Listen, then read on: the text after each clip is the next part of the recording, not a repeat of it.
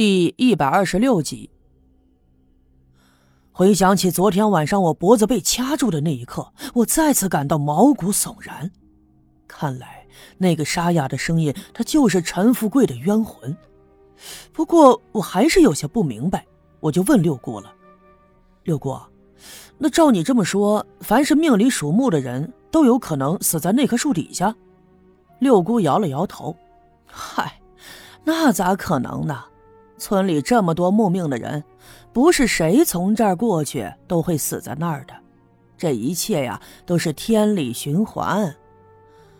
前两天，陈富贵他们三口子到我家给他孩子看闹夜的时候，我就看出来了，陈富贵的身上也有冤魂纠缠，所以啊，他阳气衰弱，他的木命才会被金所克。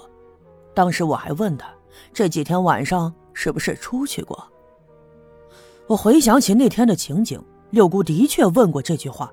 当时丁桂兰还感到特别的纳闷，说陈富贵胆子小，晚上几乎很少出去。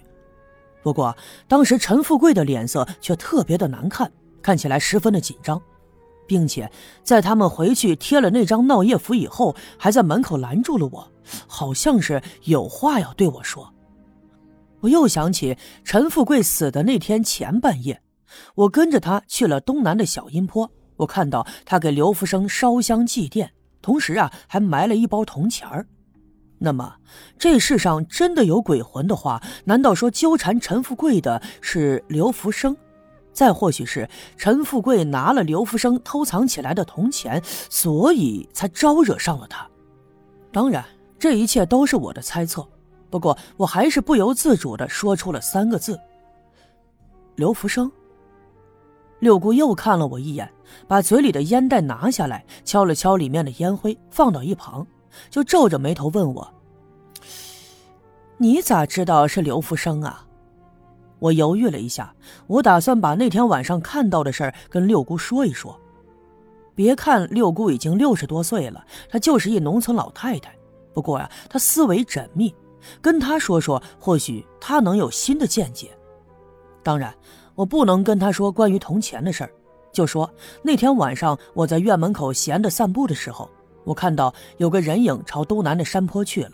由于好奇，我就一直跟着，后来才发现是陈富贵，并且看到陈富贵在刘福生死的地方烧香祭拜。结果后半夜呢，这陈富贵就死在了村部门口的那棵大杨树底下。听我说完了，六姑明显有点吃惊，她眉头紧皱，似乎在思索着什么，一时间并没有说什么话。我看不透她在想什么，于是十分紧张的盯着她。这事儿你跟别人说过吗？呃，我跟谁都没说，就连你们家我二哥我都没说过。看六姑的表情就知道这事儿仿佛有些严重。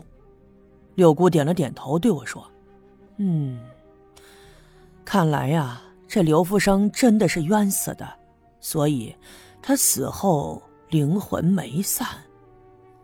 听到六姑说刘福生是冤死的，我假装不理解，于是我顺着话茬就问：“啊，福生大哥不是被雷给劈死的吗？那可是意外呀，他的死能有啥冤屈呢？”我本来呢是想引一下话茬，我希望六姑顺着话茬再说一说她对刘福生死的看法，可是六姑却瞪了我一眼：“嘿，你这孩子年纪不大，心事倒是挺重的。你不是早就怀疑刘福生不是雷劈死的吗？啊，你在六姑面前还装什么装啊？”他这一句话说的我十分的尴尬，我本想再辩解两句，六姑又说了。你要不是怀疑刘福生的事儿，你三更半夜的跟着人家去小阴坡干啥呀？更何况你也不是头一次去了。六姑的话音刚落，我只觉得就仿佛有一股子凉风顺着我的后脖梗子嗖的一下钻进了我的身体里，我额头上瞬间冒出了冷汗。回想起上次我去小阴坡是刚来刘家镇不久，也就是刘福生死后的那几天。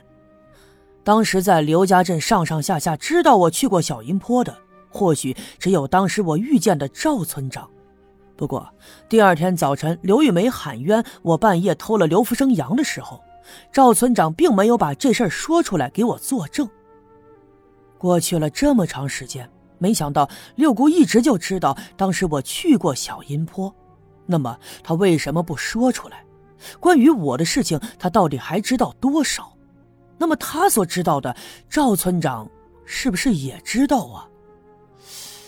哎，我一时间哑口无言，就只能那么尴尬的看着六姑，不知道说点什么才好。我犹豫了一阵子，才对六姑说：“六姑，我现在还不能走，这就没有别的法子了吗？”其实我说出这句话是冒着风险的。假如赵六姑接着问我：“你为什么不能走呀？”我将再次的无言以对，不知道该怎么回答他。不过出乎我意料的是，六姑又上下打量了我一眼以后，重新装了一袋烟，点着抽了两口，眼睛望着窗子外面说。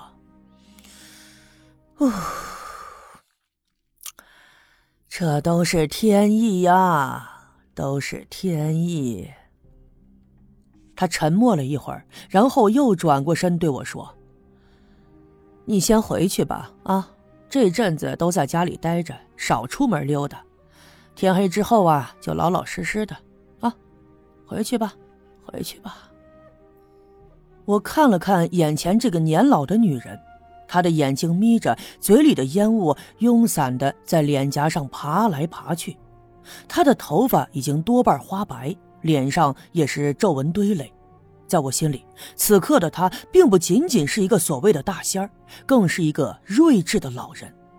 他心里所思考的事情，远远比我这个所谓有文化、有知识又见多识广的知识青年要深邃得多。离开六姑的家，我顺着村里的小路一直往村部的方向走。这一路上，我一直是心不在焉的。我反复琢磨着刚才六姑跟我说的那一番话。虽然他没有明说，但是根据他所有考虑事情的角度，他所信奉的保家仙来说，更或者他并不知道我内心所隐藏着的秘密。不过呀，他的每一句话都说中了要点。其实我心里早就明白，我留在刘家镇，或许真的会有一天会经历生死的危险。